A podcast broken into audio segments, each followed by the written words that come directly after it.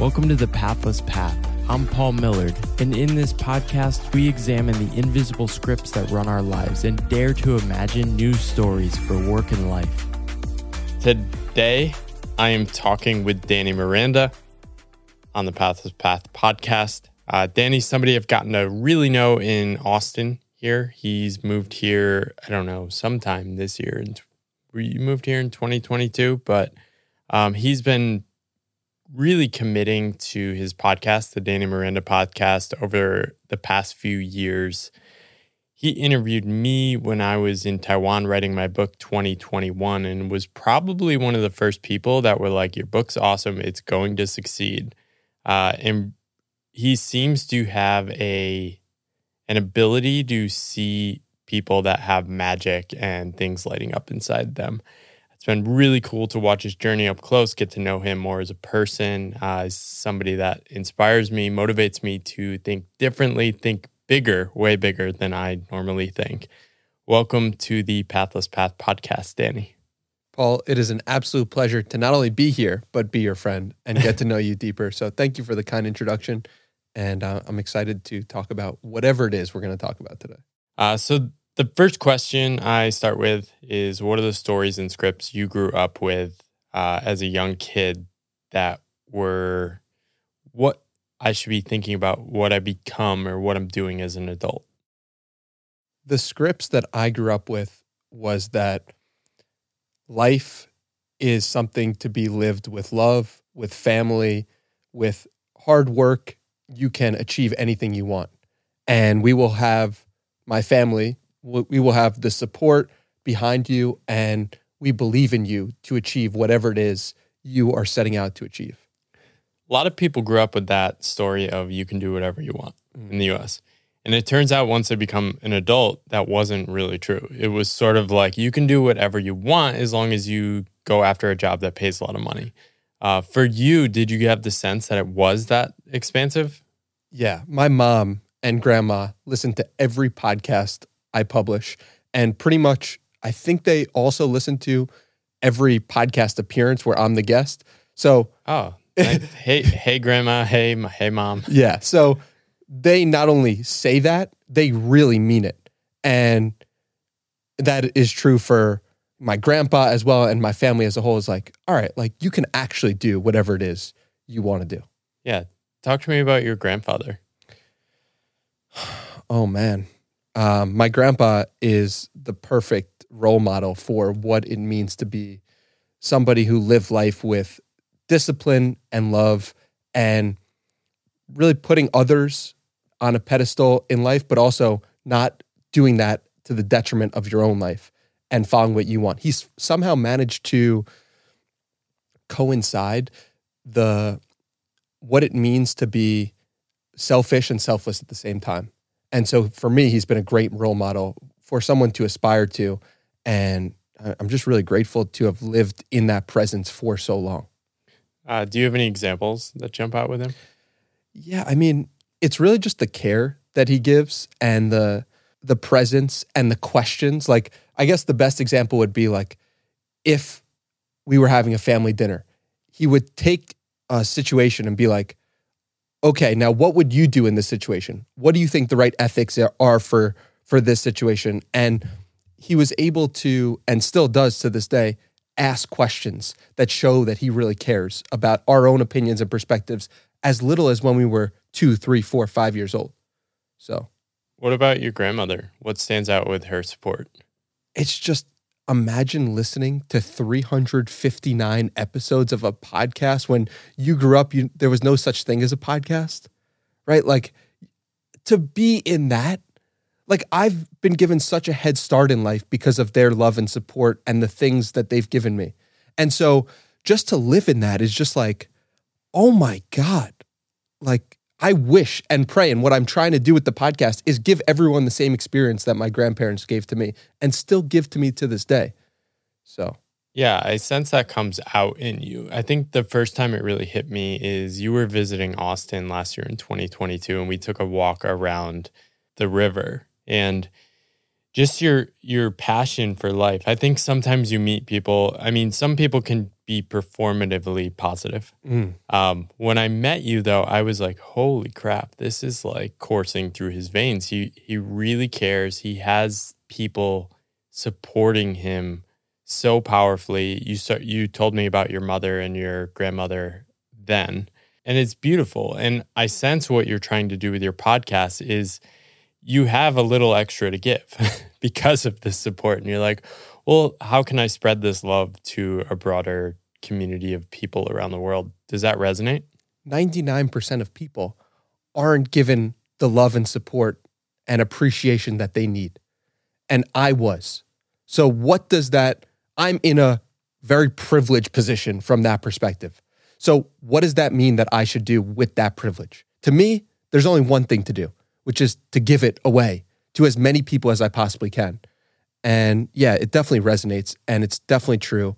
And I'm grateful that you noticed that right away because that is the essence of my being. So, Where where does that come from? From all your family members? I don't know.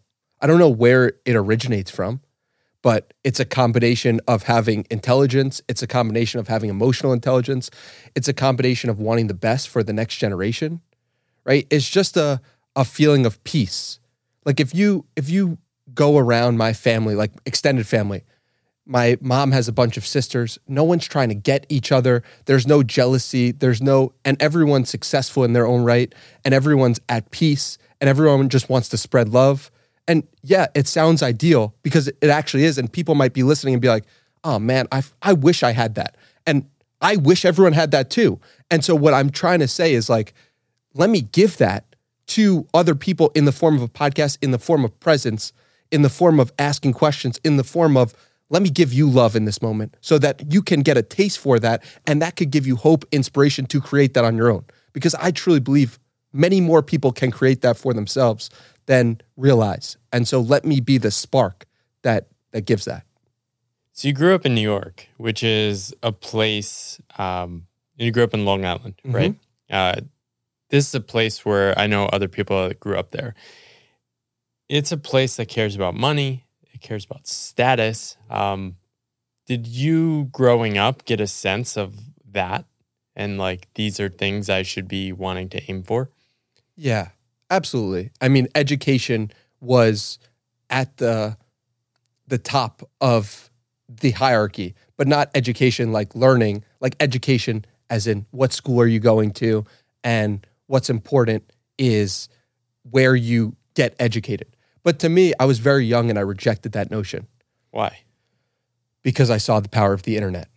Because I was 15 years old and interviewing NBA players. And when you realize that you can do that, you realize that the games that other people are playing are silly. And you're like, I'm going to learn here and do this so that I can get a job in an office that I don't want to be in. That doesn't that didn't make any sense to me at 15 and it didn't make any sense to me today. But and so my parents and my family had a, a bit of a conflict with that of like, wait, education to us is really important and we view that as high status, but Dan, we love Danny.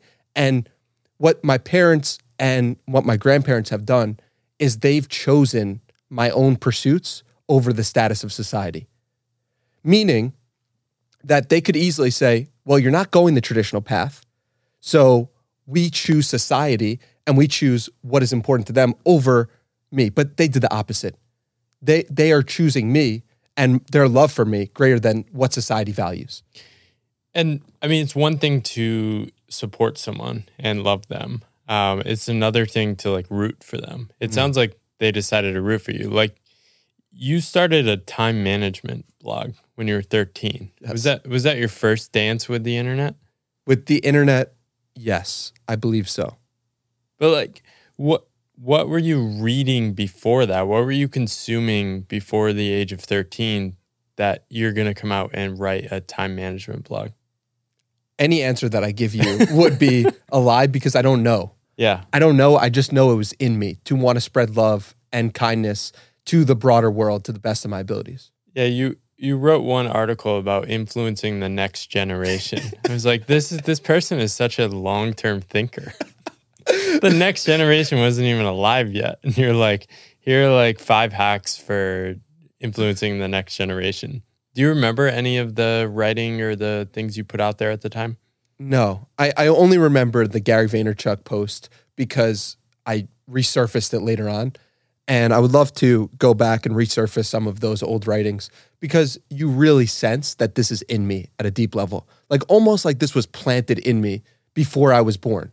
Like I think about that destiny. Yeah, it resonates with my own journey. I I look back and the problem was the internet wasn't mature enough when, when I was entering my 20s. Um, but I was like creating websites in the early 2000s, selling things on YouTube, I, eBay, um, participating in these basketball simulation leagues, and all sorts of stuff. I created a website in high school predicting the weather, and like all my friends followed it. Um, but then I just sort of like that's not serious stuff. And to be to to be fair, like I couldn't have made a career out of this in the early 2000s. Um, mm. But who knows? but you seem to sense like okay there's something here were you meet were you meeting people um, did people reach out to you connect to you in those early days yeah definitely i mean I, I remember being interviewed on a podcast when i was 13 and i only remember it because i when i went back to the time machine i, I noticed myself get interviewed i'm like wow this is fascinating like this was a podcast before is it still podcast. out there I don't know if it's still out there. we out gotta there. find that audio. Yeah, it's it's hilarious. When you just look back on those early days, you're just like, there's there's something here that is so so deep within me and so exciting to to be able to like to understand that we are what you are doing today is has had imprints in the past. Like to yeah. me, that's just like the most exciting thing to think about. So you started Knicks blog after that. Um, what if Amar'e doesn't get hurt? I mean, honestly, I don't think he was good enough to be the the forefront of a an NBA championship winning team. Yeah, fair. but yeah, it, it, was cool to see that picture. Uh, you, there's this picture of you online. You're sitting across from Amar'e Stoudemire. You're in these like grown up um, men mostly, um, and you're like this little kid just like sitting right across from Amar'e Stoudemire. How did you feel in that moment? Like I belonged to be there. Yeah. Why? Probably because my parents and grandparents instilled in me that you can do anything. Probably because my mom took off work to drive me to the facility, right? Like I just had no sense of this I knew it was unusual, but I, I also knew I was capable of whatever the moment called for. Yeah. So you go to college, you went to Binghamton.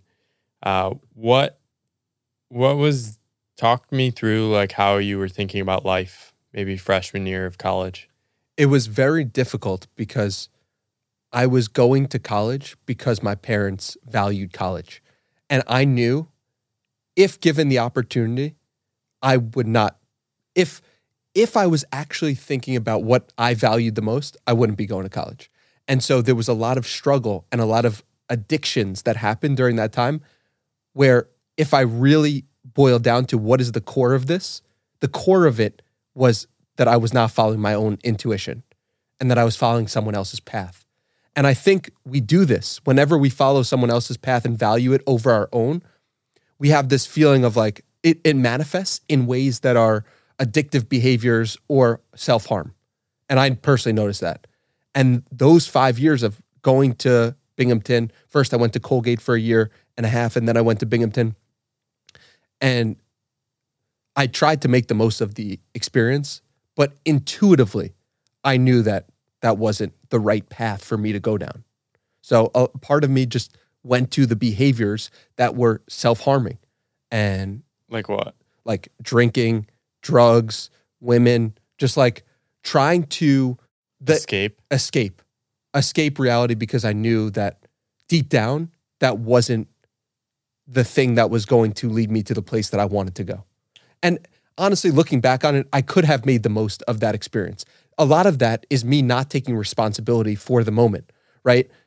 I'm not going to sit here and place blame on my parents for paying for my education to take me to like like it's it's silly for me to do that and say like I was in a situation that I didn't want to be in so therefore you go straight to hedonic adaptation. Like that's not the the right response to it. To me I should have been like I'm not in a situation I want to be in so I should either not go to college or I should be in college and make the most of this opportunity. And looking back on it, it's because I didn't take responsibility for myself and for my circumstances that I went to those just self harming pursuits. When did you start taking yourself seriously? 2019. Well, it's it actually it, like it seems like you took yourself serious as a kid. You sort of lost that in college, Mhm. um, and you. It seems like 2019. You found that again.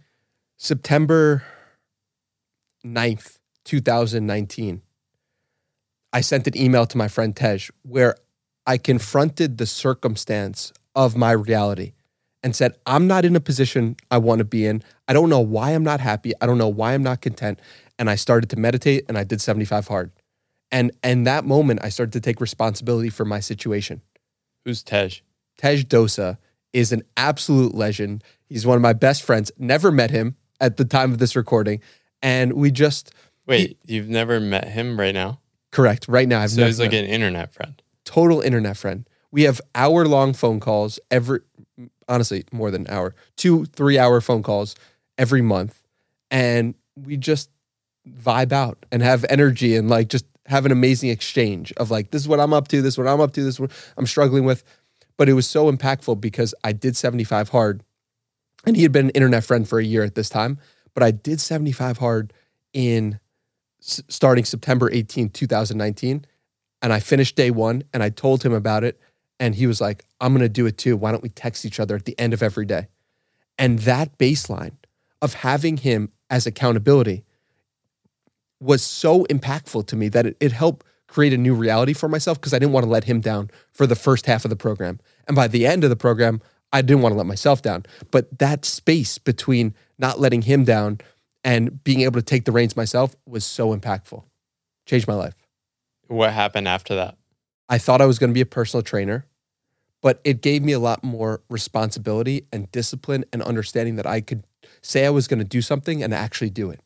And that to me was a novel concept. That to me is why the Knicks blog didn't succeed. That to me is why the time management blog didn't succeed because I didn't have the discipline to keep doing something when I didn't want to be doing it. Yeah, you wanted. It does seem like you were in a rush early in your life. Um, is that resonate? No. Why do you say that? Well, just your own reflections. I mean, I was reading. You have this thread about a lot of the things, and you were like, "I, I quit. I quit this too early. I quit this too early." It was mm. very clear looking back to you that you quit a number of things, like quote unquote, too early. What do you think you were missing then? the discipline. I didn't have the discipline to keep doing something. And I was over indexing on the validation from others to do the pursuit. Yeah, I think people underestimate how little external validation you'll get for an incredibly long time. Um, I think you experienced this with the podcast. I think it's been weird for this podcast. I've been doing this for five and a half years, and almost nobody noticed for three plus years. I might get a comment every six months, but 98% of the comments are the last six months now. And this is like how everything works. but we don't want it to be true. This is why people love these like here are 10 hacks to launch your podcast and get crazy amount of followers and all these things. Um, how have you developed uh, appreciation for the discipline? Like for me, I don't see it as discipline as much as like just tr- trusting in my own interest and motivation over the over the long term. But are there any moments that you don't want to show up for the podcast or for writing that you do anyway? No. Not one. I'm I'm some I, I have been so relentless in not doing things I don't like. Um, I, I might be a weirdo. Like writing and podcasting are very easy for me. The- There's been zero percent struggle for me, and when the thing is, like, I stopped doing the podcast for like six months, but I didn't look at it as struggling. I knew I would pick it up again. And it was sort of like, I'm just going to let it sit for a while. Um, Why? I I think I was just going through some health issues, Mhm. um, and I was like literally just physically incapacitated and didn't have the energy for it. Um, so yeah, I don't I don't know. Yeah, I I don't see it as discipline as much, but yeah, I I imagine you're on somewhat of like autopilot now. Like, are these things easy to do? Well, sometimes, Yeah. right? Like there were last night, it's like 11 o'clock at night, and I need to do the timestamps for the next episode that I'm publishing on Wednesday morning, which is when I release Monday, Wednesday, and Friday. I'm like, I don't want to do this. I don't want to rewatch the episode and do timestamps for it. And then I did it, and I was so happy that I did it. And I think that for me personally, going and finding a place that I do things only that I like doing before, during, and after is just impossible. Knowing myself and knowing. So, how do I do the things that I don't want to do before I do them? And then when I'm done with them, I'm like, I'm so happy I did that. Like, how do I find those things and how do I find the the discipline to do that? That to me has been so impactful. So when did you start the podcast? September 23rd, 2020. 2020, almost a year after your reflection, September 9th. Almost exactly is when I started going inward and building discipline to starting the podcast. Yeah, talk to me. Talk to me about that year before the podcast. Um, what other reflections were you going through before um, or after 75 hard? So I did a 60 minute, 60 day meditation challenge by Naval. And I started that in, I believe, May of 2020. And by July, the podcast was starting to take form in And- your head. in my, in my head and also with the phone calls that I was doing. So I put out on Twitter, who wants to talk on the phone? And that's when I started to realize that I had some of this excess love for myself because people were feeling so happy after the calls. And I was too. And I was like, wow, there's something here. I got to record these because this is filling me with so much joy. And so, but what was giving me the joy? In some sense, it was going inward, right? In some sense, it was doing the meditations and becoming more clear on what I actually wanted to want. And so the podcast what the podcast was birthed from that meditation challenge. And I continued doing that meditation challenge till December of 2020. And I think that that foundation of knowing myself has given me the direction for the thing that most people in the world will know me as, right? They'll know me f- for the podcast. But how did the podcast start? Podcast started because I really got in touch with myself. Yeah. And it sounds like you were actually curious about people. Did you start noticing, oh, I like talking to random people? Yes. I mean, it is such a special thing when you can ask questions to somebody, give them new perspectives, uh, you know, give them a hug really through the phone. It's just like to me that was like this is the greatest thing ever. Like I got I got to do this for and and uh, at the time I thought I was gonna go to school to be a psychologist and get a master's in psychology because I was like, oh, maybe I can help people with therapy, and really that's what I'm doing. And so like My God, I'm so glad you didn't get a master's. because that's too much of the regular path. no, it's not. It wouldn't have been your path. I think for some people it's great, but like that you would have been a fish out of water. Yeah. But I realized that I would be learning way more from doing the podcast than I would be learning from school, Yeah, is wh- my belief. And what were you doing at the time? Were you working? No. So I was just at home and living at my parents' house. And at first I was becoming a personal trainer. And then I was just like, I just need to take this COVID time and just go inward and figure out myself. And I'm I'm blessed to have, you know, parents that would put food on the table for me and and to put a roof over my head and like such a blessing. Yeah. Was there pressure on you to get a job after you graduated, or was it uh, slightly released because of COVID also? So I graduated in 2018 and I started, I was like, I don't want to work for anyone. I want to build my own thing. And so I started going into drop shipping. And because I was looking on Twitter and being like, what's going on here? How can I make money? How can I build something for myself? And so I went into this world of marketing and drop shipping and I made a bunch of money doing that. And that to me was like, this is not fulfilling. Why isn't this feel, fueling my soul? I'm helping people sell keychains that are like anniversary keychains and for special occasions, but it didn't fill the sense of of my purpose on this floating rock in space. Yeah, it's an analytical game. The this is the problem with many things. It's like drop shipping and FBA and all that world. Like it works, yes, but the problem is you have to wake up tomorrow and do it again. Yes. And if your game, for some people's game, it's like making money. Yeah, Is the thing that like fuels them and gives them joy. And and I realized that wasn't me. So you're like, what's the opposite of making money? Let's start a podcast.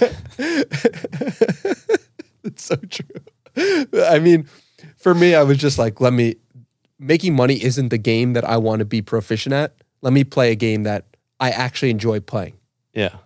And let me figure that out. I thought it would be personal training. I thought it might be therapy or being a therapist, right? And I figure out it, it's the podcast.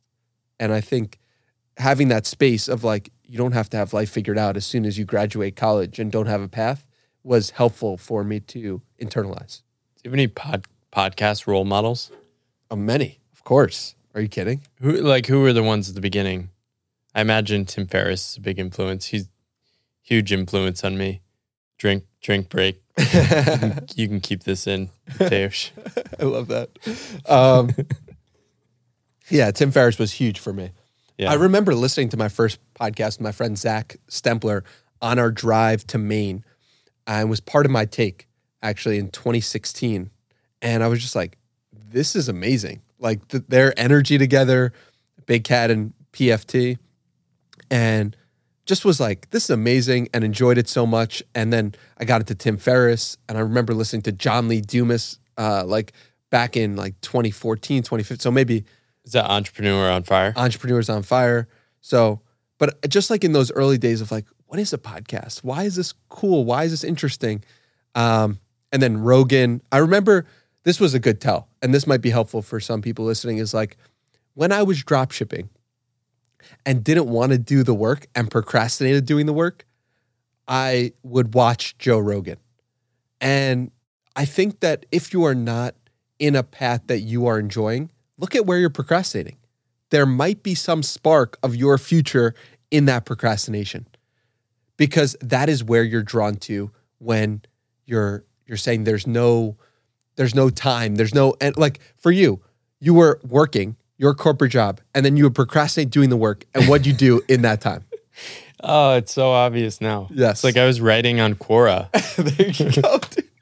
It's like you can so clearly point where are you procrastinating i think people really need to think about that if they're listening to this podcast it's like you you might be procrastinating by listening to this podcast okay there is something there for you in your future if you if you actually listen to that call Yeah. My last few years in work, I would skip work and read books in the park.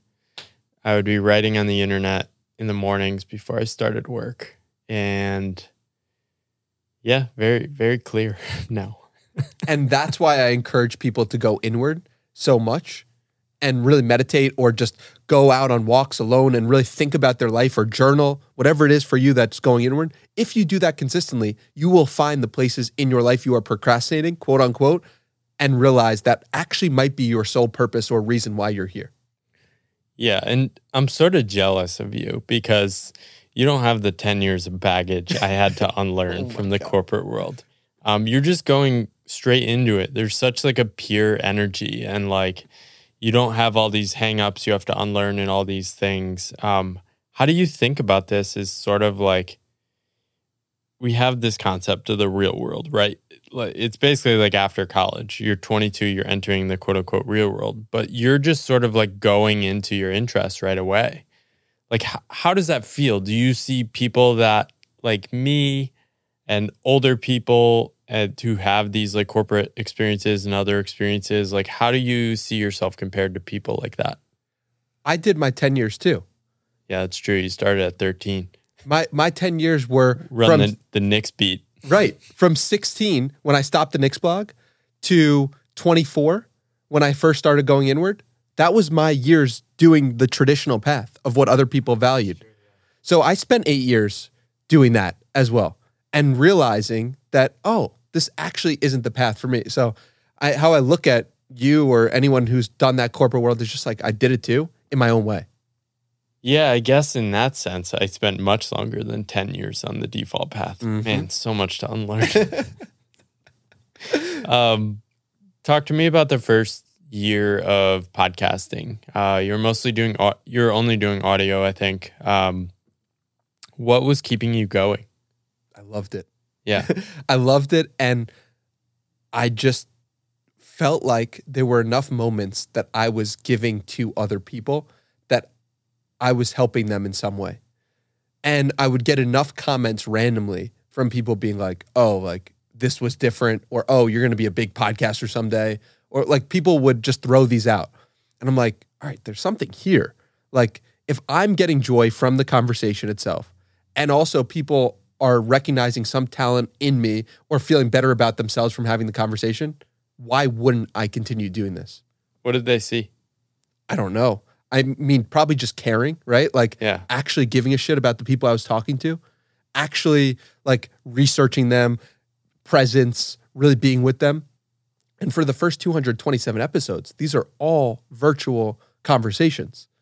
And then it's like, I did it in person with Noah Kagan for episode 228. And I'm like, oh my God, like the level of connection you could get with somebody Yeah. is so much deeper, obviously. But it was because it was COVID. I was like, so it really wasn't, it was like the thought of I could get good at this and I enjoy doing this and someone else is enjoying this experience as well. So why not just keep doing it? Yeah. The, how do you like what led you to identify people early on?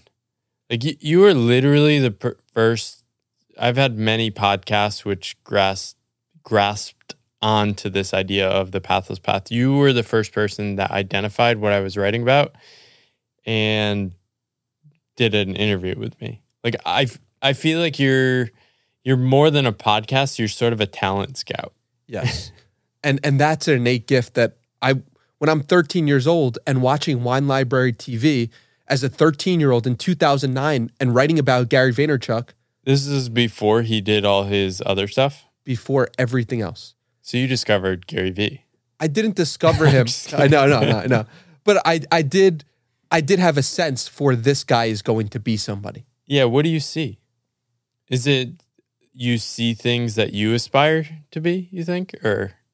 When you're looking at life with the lens of love and you're you're looking for people who are acting with discipline and love. That's really what it is. It's people who are doing a thing for an internal game and also people who are continuing to do it over and over again when seemingly quote unquote the rewards aren't there and that shows that they're playing a deeper game and then you also look at who is connected to who and why and what's going on. So, like, if someone's looking at the landscape, it's like, okay, Paul's connected to Danny. Why is Paul connected to Danny? What is going on there? Why are they drawn to each other? And so you start playing this game with other people and you see who people associate with and you see who the players you respect are and you see who they respect. And you ask, why does that person respect that person? And so, how did I stumble across Gary Vee? Probably because someone I respected looked at Gary Vee as a as somebody to look at. And some so then you explore Gary Vee and you're like, is he acting with discipline? Is he acting with love? What is he doing this for? What are his motivations? How is he showing up? So I guess all that is happening in the background while I'm looking and identifying someone. yeah, I think people I think this is a something that people do not appreciate enough with sort of the online game is you, everything you're doing is communicating your own principles. Yes. And so I think if I'm bringing someone on the pathless path, they're going to think, oh, well, this is probably somebody that's super deep, probably spends a lot of time thinking and reading, talking to people. And th- that is something I care deeply about. And it's like when I see someone on your podcast, you you explore such a wide range of people um, outside of my comfort zone. Some people that I might dismiss as like, oh, that's just like a hustle energy. But then they go on your podcast and be, be like, well, there must be something deeper there. Like, because Danny's pretty thoughtful.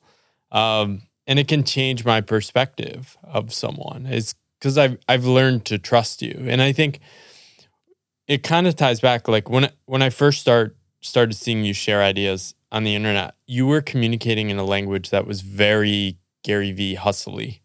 Um, and that is not my preferred language. I'm not fluent in hustle or grind, but you have taught me that that I should not dismiss people that are communicating like this. I sort sort of uh, and this is a perfect example. I, I shared this tweet of just because somebody's communicating in hustle, like a lot of people are just not aware that they're actually playing a deeper game. They just haven't read enough literature and poetry. And then your reply was like, Where do I start?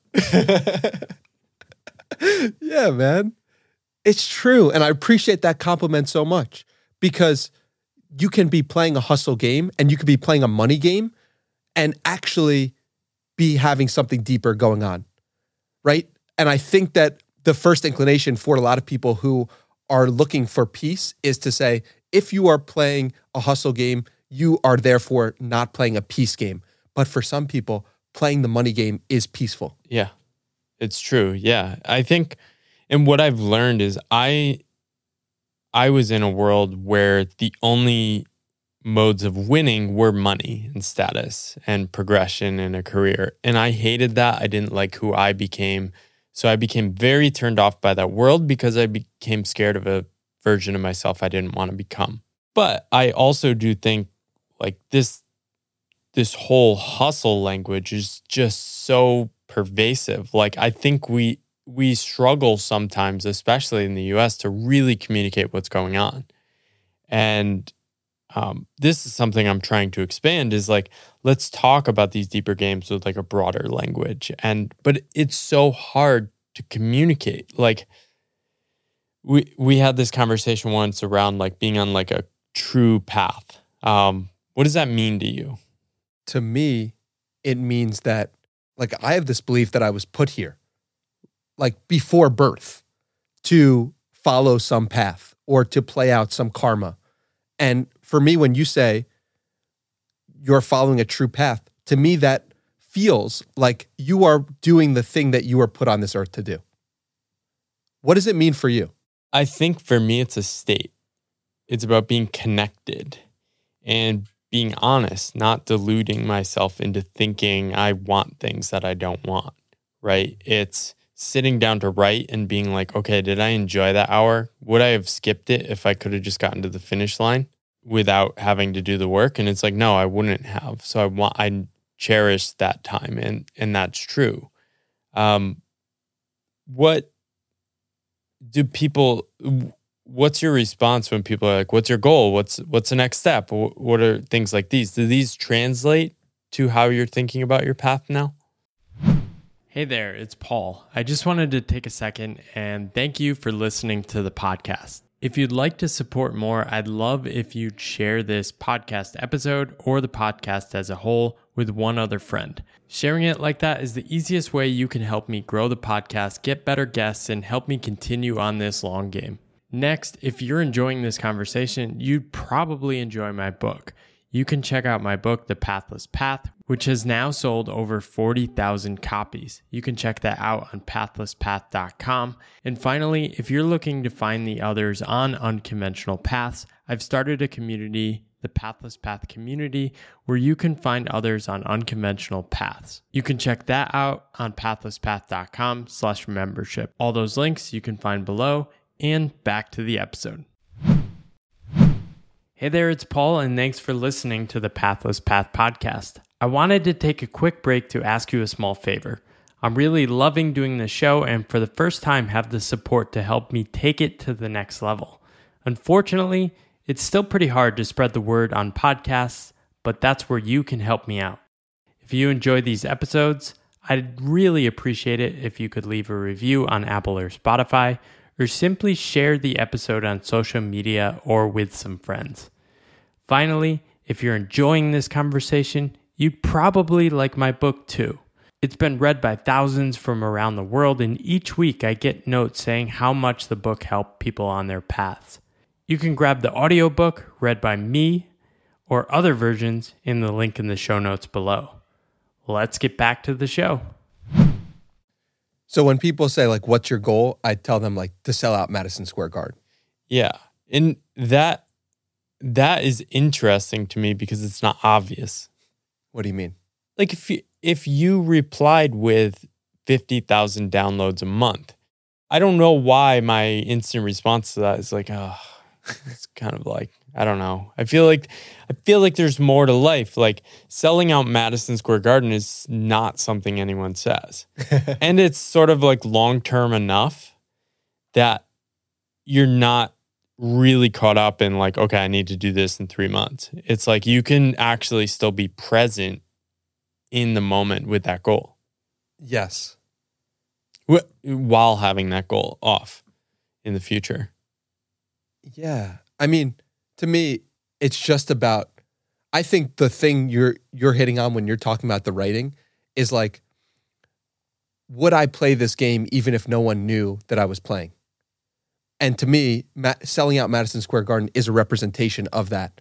It's like I want to do that for myself because it is a cool way to bookend starting a Knicks blog to then going to the place where the Knicks play and then having being the the reason why people come when I was the one who was taking the train to see the Knicks as a high school kid. And so I think life for me is and the true path for me is about playing the games that only you could play or the games that are so inherent to you that it's like that is a human being who is doing something for themselves on their own journey, on their own mission, on their own path. That's a true path a lot of the times because they're not doing it because they think it's cool or other people will applaud them. Like to me, I'm doing it because it is really what my heart needs to express for myself. Yeah, and it seems like you're detached from that goal. Yeah. Like if you don't sell out Madison Square Garden, I feel like you'll still see your life as a success. 1000%. It's not about that. It's about trying to achieve that because it's it's a fun thing to shoot for because it makes life more fun. Do you have any short-term goals? Continue having the best conversations I possibly can. It's keep playing the game. Then. Yeah. I love that. Yeah. And but people get confused by that. Do you get people that are like, "Well, what do you mean?" Like, do you, do you have any like short like short-term goals and No, like, people don't ask you that? no, I th- no, people don't usually ask me short-term goals and people I guess we're in a nice bubble of like Austin. a lot of people who like don't know what they're doing. no, but but the thing is I do feel like I know what I'm doing. Yeah. What I mean is like the kind of work we do, we don't know what the world or the landscape or the, the quote unquote game will look like two or five years from now. Yes. All we know is that we want to keep playing the game and like don't want to get kicked out and don't like I did not want to go back and get a job. um, I think I've created enough of um, awareness around that that I think my friends would come kidnap me if I was about to accept a job. Yeah, because at some point, and I think that's important for people is like, what's the point in which you can't not go back or you you have to keep playing the game like where it becomes unreasonable for you to go back to the old way. And and finding that point i feel like is so important for people. Because it's like all right once I'm, I'm trying to figure out when was that for me but when was that for you? The point in which you're like all right this is too good for me to ever do something like i was doing in the past again. Yeah, it was December 2017 for me. I had made money freelancing and had enough space in my life that I was like, oh my God, I could never live another way.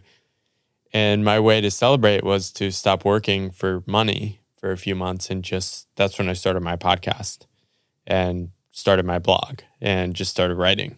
And I liked how I was living for the first time in years. And that was it took me years to understand what was going on.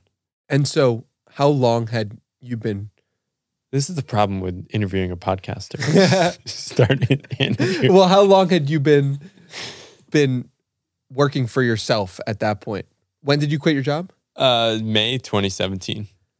So within six months or Yeah. three months, Yeah, about six, seven months. Yeah. within seven months, you realized so obvious. I like, could never go back. And how long had you been thinking about that decision? about quitting. Yeah. Not long. Oh, this nice. is the weird thing. Um, I I just didn't have an imagination of other possible lives. Like I had no conception of like being a digital nomad or a creator. My only idea was like I'll just figure it out in freelance. I just hate my current path so much. I need to figure something else out. Um, so I was sort of just running away from a life I just didn't want to keep playing. But yeah, it was something I knew in my heart that I couldn't go back, but I wasn't saying out loud, loudly. For years, I was very timid to say what I thought, and it was just hard. Where does that come from? Um, I think I think I grew up in a family where a lot of people succeeded on the traditional path and saw me walking away from a path where I was very successful. And I I think it just didn't fit with a lot of people's story of how life worked. And I felt ashamed. I felt like I was letting people down. I felt like I like I knew people thought I was wasting time with my life. And yeah, I just like stayed small. I eventually ran away to Asia. Um, but played it safe with my writing and until I wrote my book and I knew I couldn't hide anymore. And that was three years later, at Yeah, least. It took a long time, yeah. four for you to be comfortable in owning what you actually believed in what you were doing. Yeah, two two to three years. Two Two- two years it started flipping for me. And then three years, yeah. Like as soon as I started writing my book, I was like, oh, we gotta we gotta let it rip, baby. and that falls in line with like once you are able to own your desires, you're able to dream bigger, which makes the game more fun. Yeah. So you said you knew when that moment was for you. The moment in which I couldn't go back was probably Go back to what? Like right, right. Like go back shipping? to the the traditional path, I guess. Yeah. Or like get a job. Yeah. Was like interviewing Gary Vaynerchuk, episode 39 of the podcast. I'm like, if I could do this in 72 days, like, come on. Like, what can I do? Like, you know that P. Diddy clip that you probably don't resonate with of him flipping the table over and just him saying, like, what's next? Tell me something I can't do. I felt that in my bones of like this Ah. energy of like, I could do anything I set my mind to. Yeah, what do what do you think Gary sees in you? Because I I know he's been very proactive in supporting you, and he hasn't had to. Like you haven't sought it out sometimes, and he's gone out of his way to really root for you. Yeah. I think he has deep love for himself and he sees somebody who identified the love and loved him and because at such a young age I think like I he respects talent scouts. He respects people who could see talent and he thinks of himself as talented and I do too and he's like if this kid could see that at 13 that's really impressive. And so I think that's probably what it is. Yeah, I think Gary is such an interesting person because he's incredibly honest about what he cares about and what he wants and how he's going to do it. And I think most of the criticism of him is really just the followers he attracts sometimes who are playing a more surface level game. Um, but I think this is something that has changed, which is that people went from working jobs behind where we don't actually see what's happening, what people are doing. They're living lives behind closed doors to people are living lives more in public now. And if we observed the behavior of young knowledge workers like myself at 23, we'd be like, that's such a lame game they're playing. It looks so silly. They're communicating with such immature language. But when people are entering these creator games and communicating, they're trying stuff out in public. And it can be incredibly embarrassing. But I think the upshot of this is that people um, learn much quicker. And like, I think watching your journey, like, you've just learned at such an accelerated pace um, because you're getting influence from people, you're getting feedback from people. You see people say things and you're like, oh, maybe that's interesting. I should lean into that. Um, what are some of the pieces of feedback or sort of role models you've picked up along the way that have sort of inspired you to learn and kind of like really trust yourself? I've always trusted myself. Um, but the learning piece of it, and Pomp said this recently too, and he's somebody who I'm really inspired by for his rate of learning. But he he mentioned me in that my my rate of learning is something that is is exciting or that yeah. my, it helps my trajectory. And I I guess I never considered that. Like I just figured I love doing the work and I'm going to continue doing the work without really thinking about like all right if I if I learn this quickly like great things will happen. Like I never framed it in that context yeah, you interviewed me in 2021. I remember listening to one of your podcasts a year later, and it was like, holy crap, he got so much better at what interviewing. what was it? I don't know. I think it was just, I think this is like, you're on a path that, which is the path you actually want to be on. And I think learning flows downstream from that. Right. A couple people have said this to me recently about my podcast. And I think my reaction is similar. I don't re- I don't know what's happening. I can't explain it. Uh, somebody said you've gotten to be such a good interviewer. I'm like, really? I don't know. I just keep doing the podcast. It's like this is easy for me. This flows. I like this. I can I can do this. But this will I think this will be like 148 episodes. Um, so I think it's just a numbers game. The more you do of thing do of something you actually like, the inevitable outcome is that you'll get better at it. Yeah, you are really good at it. And I listened to the Alex Hardy episode and I'm like, oh wow, like you were able to get things out of him in such an amazing way. And the conversation flowed so well that I was like, damn, Paul has got something here. And so, yeah, I think you're absolutely right. If you enjoy playing a game and you do a lot of that game, you're inevitably going to get better. Like, and so I had that understanding when I was doing episode 140, whatever it was, when I interviewed you. And I had that understanding when I started. It's like, if you do it a lot, you will get better. There's no other way for anything to happen. And I learned that from meditation. I learned that from doing 75 hard. I learned that from lifting weights. And it's just like you learn that lesson once and you can apply it over and over and over again. You got distracted from podcasting. You you dropped out of the game for a bit. And um, you took you took a job. Yes. Um, talk to me about that. but I mean, the job was me podcasting. Yeah. But it wasn't the same game, which Right. is an important distinction. I think you you noted there, which is like, I took this job for because I thought that it would make my dad happy. 2021. 2021, and he was happy, and I thought it was combining my passions of like, all right, I'm doing NFTs. I love NFTs. And, now I love podcasting too. Like combine them. This is going to be amazing. This is still playing the same game. But then I quickly realized like, oh no, this is different. And I can't do my podcast and also this job at the same time. And oh man, this sucks. And now I have to let these people down. And so, yeah, I, I stopped playing the podcast and and it really hurt my psyche and it really hurt like I was depressed about it, about the whole thing, about going down the wrong path. And around that time, like It's like three months. yeah, it was like three months. it was like three to six months. But it was like I spent 10 years. but it felt that way because Yeah, because of how I lived my life, you know, and and around that time I, I stopped meditating as often. And and I think that that's closely related to going down the wrong path. For me personally, is meditation. If I'm not meditating, I will get led down a place that I don't like going and that isn't that is putting other people's desires above my own. That's what has happened time and time again. Is that when you went to the cabin? The cabin was August of 2020. And so that was right before starting the podcast.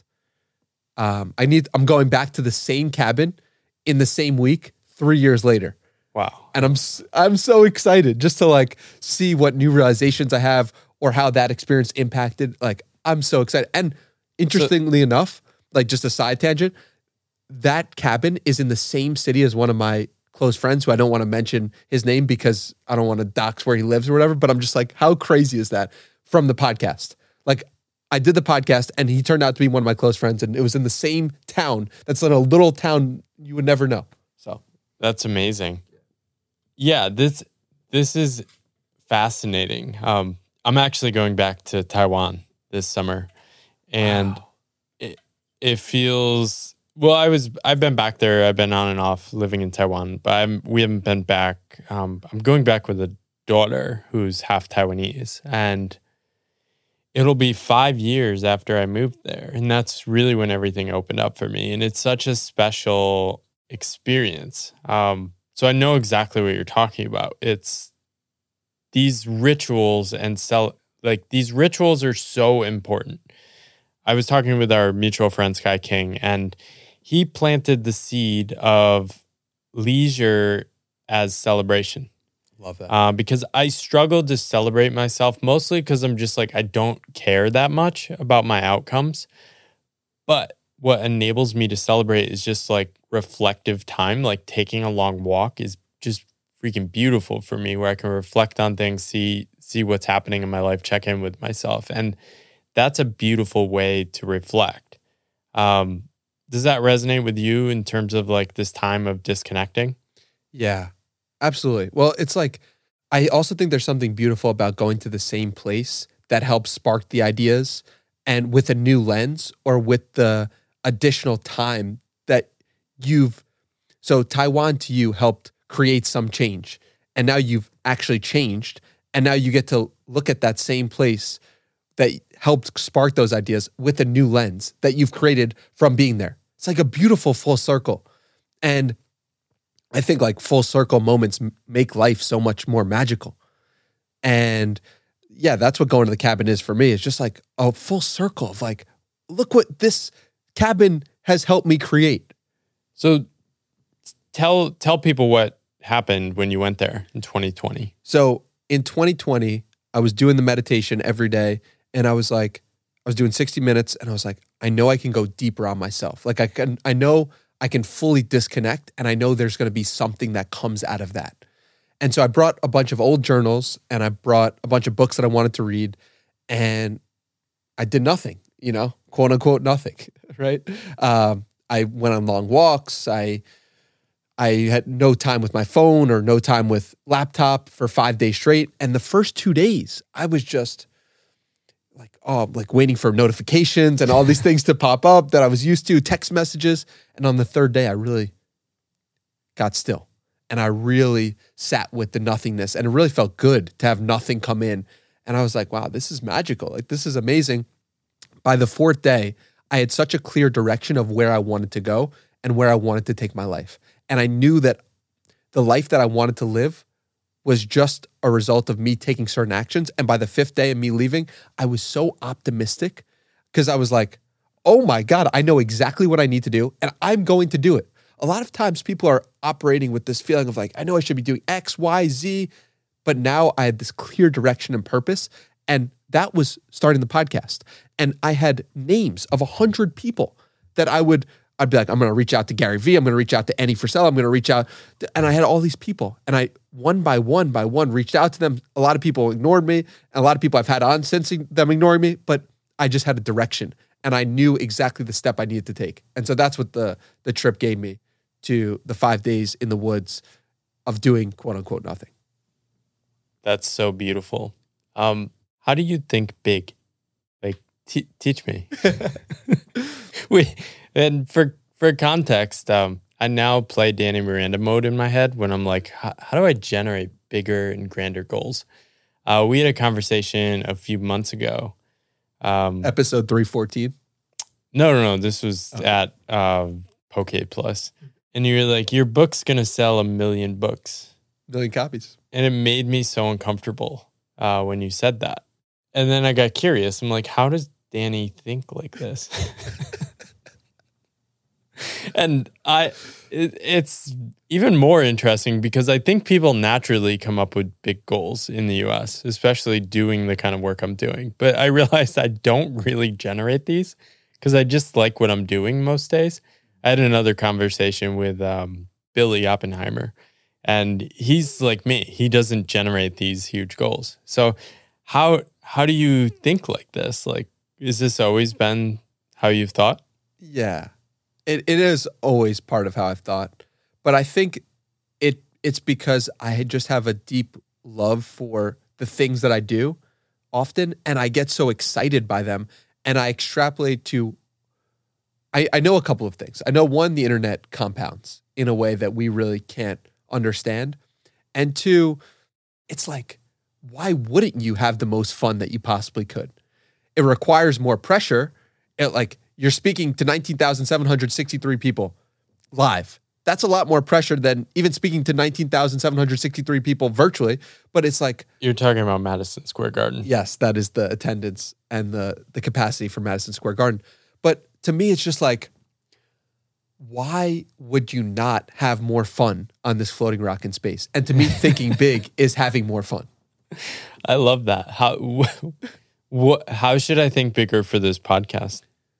Well, it's like, what is the most fun that you could imagine yourself having while doing this? Well, I think this is the interesting thing for me because like this is like every episode is so fun. I'm like. I'm enjoying it so much. I struggle with developing outcomes. Like I, I picked up this idea from uh, Justin Welsh, which I think he might have mentioned on your podcast, shiny outcome syndrome. I think I might have like outcome rejection syndrome. Where I'm like so skeptical of any outcome or legible goal that like I just don't even think about them at all. Well, it goes to the fact that a lot of people choose outcomes because other people Right. think they're amazing. But I'm choosing the outcome of Madison Square Garden because I think it's amazing. And and so I think I got it from Gary Vee with the buying the Jets is like an outcome that is so specific to him that he doesn't necessarily need to achieve, but that the pursuit of will be fun to aim at. And so the question for you is how do I find a goal or something so audacious that is so inherent to me based on my own life experience and trajectory that I can aim for but not feel attached to if I don't hit it that will still be fun if I'm in the process of achieving it. So I think that's how, really how you do it. Can I just outsource this to you? And you be you be my like goal Sherpa. my goal Sherpa. I've never been called a goal Sherpa. Dude, that's hilarious. um, no, I think, I think for you, it you have to analyze the things you were doing as a child that were fun for you, and that how could you play those at bigger and bigger levels. So for you, I know you you love DJing, right? And that's like one of your like pet pursuits of like, Yeah, this is just fun. fun for me. It's like so the question becomes like, what is something from your childhood that you did or a place you went to or you know like a place where you got the love for DJing and how could you experience that yourself for yourself right like for me it was like I love going to the Knicks games all right so like how do I put myself in the position of being a Knicks player when I'm not good enough to be good at basketball oh well I could take something that I love which is doing the podcast, and put it in my childhood to make my childhood self happy. I guess I could just make it the Boston Garden. you could, right? Like imagine Paul Millerd DJing the Boston Garden. Yeah, that, it, It, it maybe doesn't hit for you. yeah, it doesn't And- hit for and me. you- but uh, no, you I need to- love this generation I've process. never You're had so to- good at it. Thank you. I've never had to explain it to people. And thank you for giving me the space to think about it because it is, it just does come inherent to me.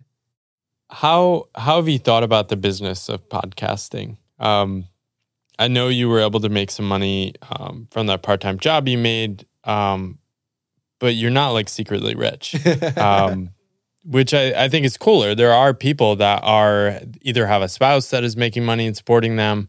You're just doing this. You're betting on yourself. Like, how are you? How are you paying for all the studio time? I know you're beg borrowing and stealing sometimes, but um, yeah. How? What's the like business side of it look like for you? So I've had a lot of trust in the universe when going down this path. And how that has manifested has been so many different unexpected ways that I possibly couldn't have created before doing the podcast. So there was one one moment in the podcast history where I was like really deep on doing clips. And I was like putting out a bunch of clips, clips being vertical. Most people who listen to this will, will know what a clip yeah. short form, less than 60 seconds, they'll know what a clip is. And so at some point, I had a clip agency and I was doing clips for people. Then I was like, this isn't fun. So I stopped doing that. And so I made some money doing that. And then I was like, all right, what else? And then this opportunity comes to me where I'm consulting for people and helping them start their own podcast. And I'm like, I could have never predicted this. And now I'm I'm helping people get guests and interviewing and when they're interviewing I'm able to look at their their videotape and consult on it and figure out what's the best way to do this conversation. And it's just like now I'm doing a course. And so I don't know, I've had a lot of trust in like, all right, like what is the next path and how am I following my own heart in what is fun for me? Do you get stressed about the money side of it? No. I just feel like it, everything will work out how it is supposed to.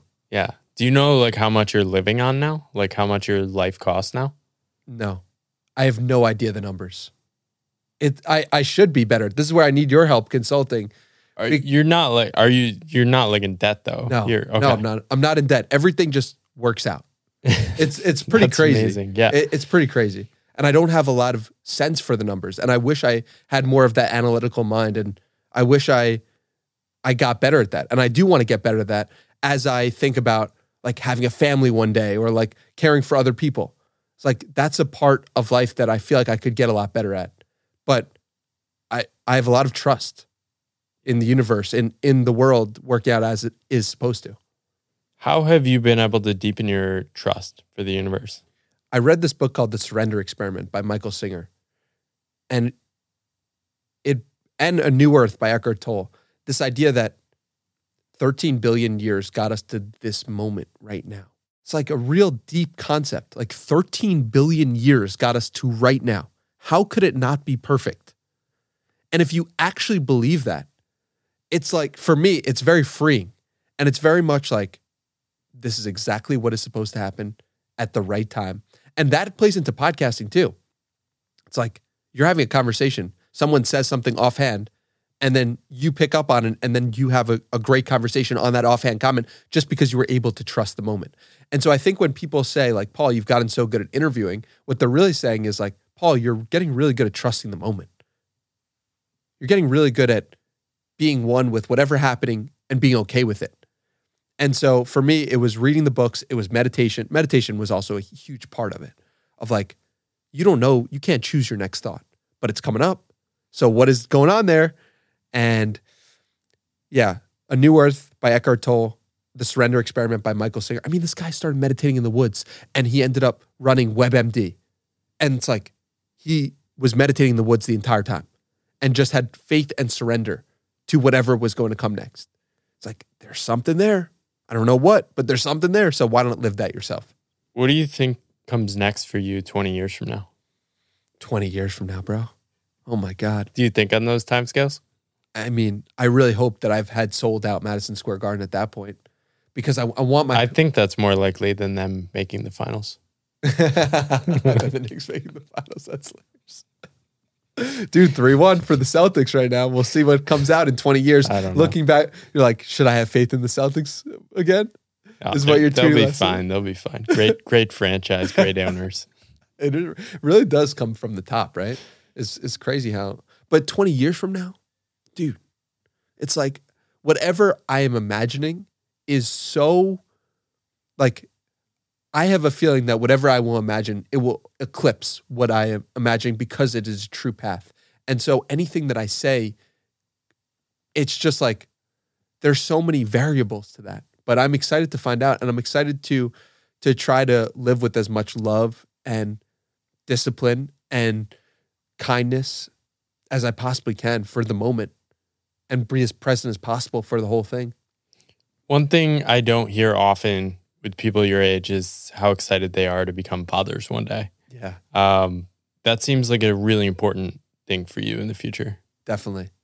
I think I'm I'm creating the podcast that my grandparent, my grandchildren will appreciate and will give them guidance. And I think that people don't realize what opportunity they have with the internet of teaching the next generation, right? Of teaching your This goes back. This is your article when you were 13. You were like, tips to influence the next generation.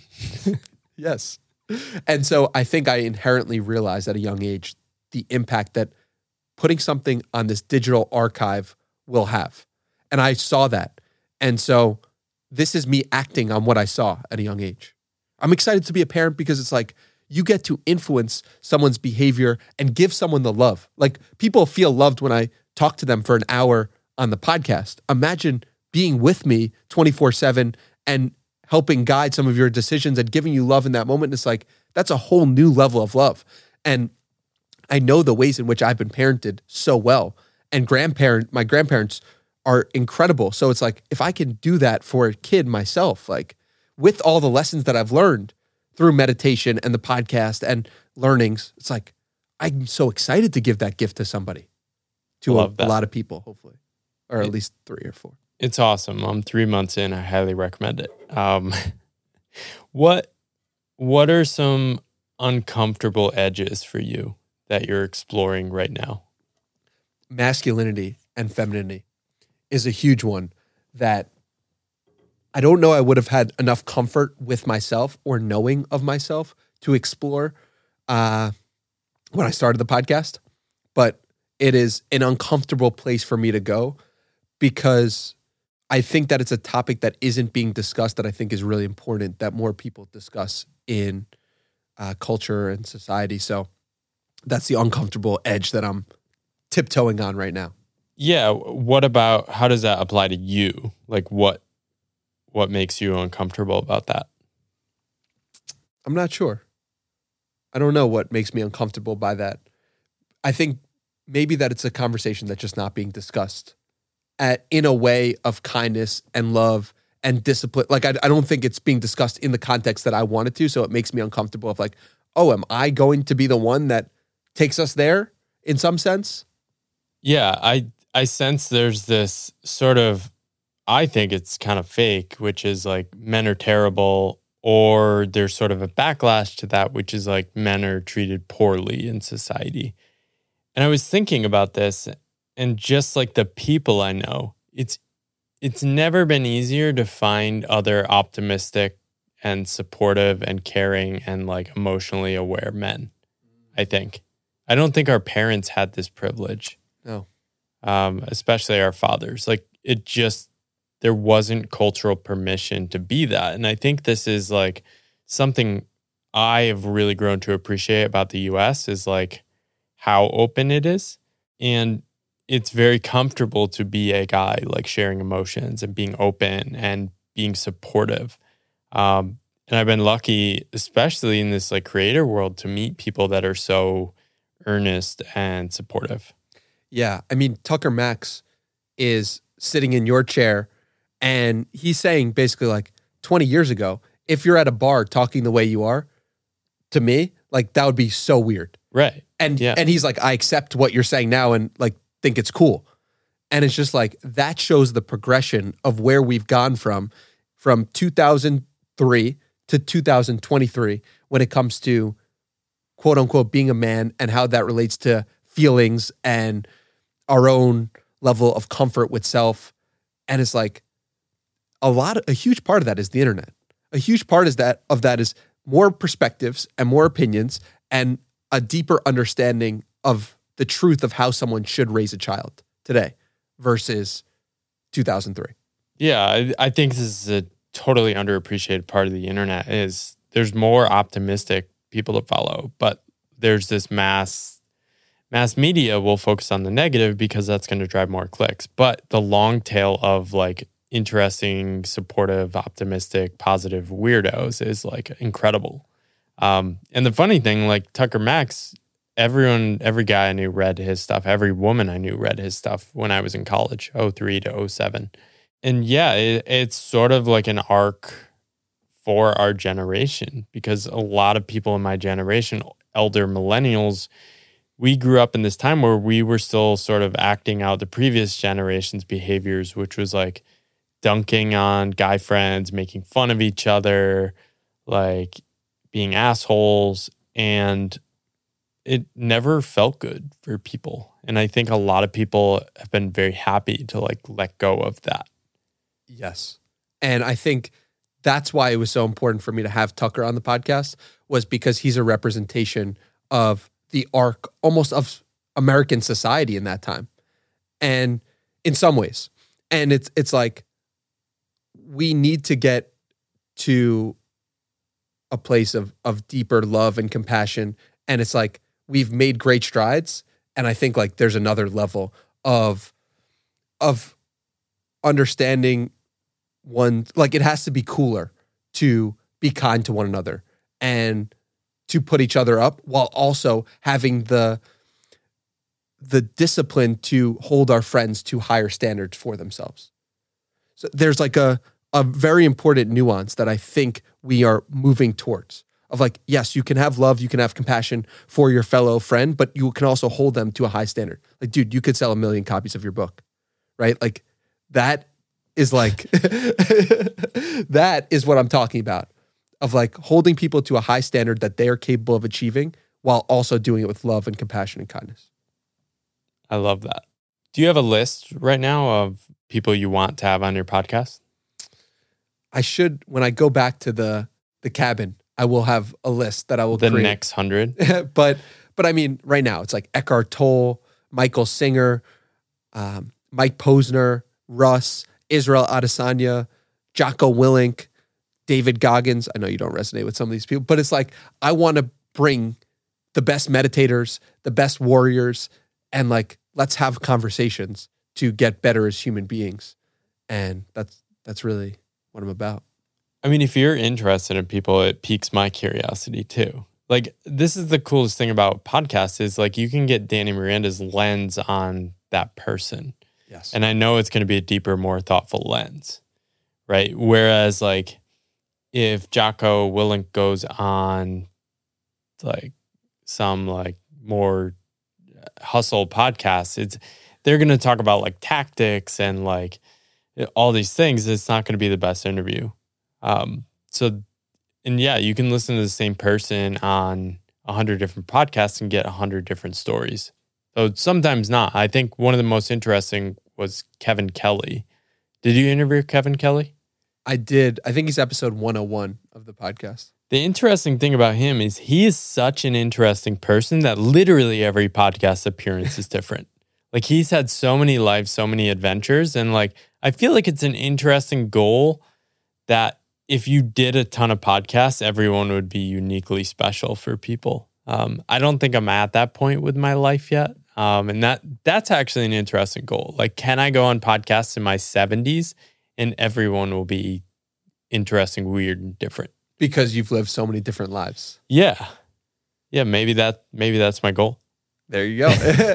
well, I mean, it's like it's like having it's like what are you trying to optimize for, right? Like to some people, it's like living many different lives is the most interesting path that they could possibly do. That is thinking big. Because like maybe inside of them they don't they only want to live one life in in the first iteration. And so yeah, I think it's very important to like think about for yourself. Like who are the people you admire and why do you admire them and what is it about them that i think is a important thing to think about when thinking big Who are the path role models that are alive for you right now? that's a good question that's like a good way of saying like who are your mentors but like in a very paul way No, this is what we call it on the Pathless Path. Path role models. i love that i love that so much um, it's people who are living lives on their own terms that are using the internet to build uh, their futures um, so you're one of those people I would say like a few others that come to mind are like David Perell, Chris Williamson, and also like people who have done it at the highest levels, like Rogan, Gary Vaynerchuk. Those are people that come to mind initially for path mentors. yeah. What um what jumps out somebody like Rogan? I mean, he has executed the thing that I am doing and that I'm devoting my life to at the highest of levels. And at the deep, what it deeply is, is his ability to communicate thoughts is so good. And I admire his his ability to communicate what is on his mind in succinct and helpful ways to other people. So that's what comes to mind. I love it. So, wanted to close out this conversation um, and offer you the chance to give a challenge to my audience. Love that. this this is something you do in all your podcast episodes. Um, I totally came up with this on the spot. It's very emergent. Uh, but yeah, what, what's a challenge you would give uh, to the Pathless Path audience? I would say to meditate 20 minutes a day for 30 straight days. Ah, probably 90, honestly, because 90 is when I saw the benefits from it. And if I had stopped after 30, it would be a different eh, thing. So 20 minutes a day for 90 straight days. And you will get a closer understanding of what you actually value when you do that. You might not be in a place where you are following your life's work at the end of the 90 days, because I certainly wasn't, but I had a, a deeper understanding of myself. I had more kindness, more compassion, more love for myself. And I was able to notice the ways in which my mind was playing tricks on me and change those things. So meditate 20 minutes a day for 90 straight days. Have a kitchen timer. Maybe ideally do it in the morning and be in a different, like, don't do it in your bed. You can't do it in your bed, but you can do it anywhere else as long as your back is straight. And just close your eyes and pay attention to the voice in your head because becoming friends with the voice in your head is the most important thing I believe any of us will ever do. And meditating has gotten me to that place, a closer place of becoming friends with myself. So that's my challenge 20 minutes a day for nine days straight. I love it. So the Danny Miranda podcast, uh, that is where everyone should go subscribe. Uh, he's got some great episodes. He's memorized every episode number, I think. Um, where else do you want to point people? Twitter. Twitter is our our platform of choice for how we how I started was I started writing when I was 13 years old. And I was like, I have this blog, but how do I get people to the blog? Oh, I'm going to go to Twitter because people who tweet also will read blogs. So not much has changed in 14 years. I'm still sending people to my Twitter, although the name of the handle is different. At Hey Danny Miranda is the best place to let me know you got to this. What was point. your original handle? At Time Commander. Time Commander. I love it. 2009 or 2000. Yeah, I think it was 2009. Oh my God. 2009, how were you nine? No, 2009. I was 2009. I was 14. So that Oh, can't be right. It must have been 2007 or eight. Okay. 2008. I think it was 2008. I love it. The Time Commander checking out. Thank you for joining. Thank you for joining me on the podcast today, Danny. It's been a pleasure. I've really been inspired by you. You challenged me to dream big. You challenged me to think, and um, I get a lot from just watching you uh, find your groove and uh, keep going, man. Rooting for you. Thank you. I appreciate you so much. You're a phenomenal interviewer, a phenomenal writer, and I I just love seeing people who the good guys win. You are a good guy, and you you have such a good heart and such a big heart, and you are able to show that so well on this podcast. And I just want you to keep doing what you're doing because I have a feeling that what it will manifest into is something that we possibly can't predict that will bring us both a lot, a lot of joy. So thank you so much for doing this. Thank you for listening to The Pathless Path. I love having these conversations, and if you want to support me, you can rate, review, or subscribe on your favorite podcast app. You can also follow me on YouTube, where I post all the video interviews of this podcast as well. Finally, you can always support me by buying my book, The Pathless Path. It's a book I'm really proud of and has most of my best thinking and probably my best writing in it. And you can get it for less than 20 bucks. So grab that, it's in the show notes, and thank you for listening.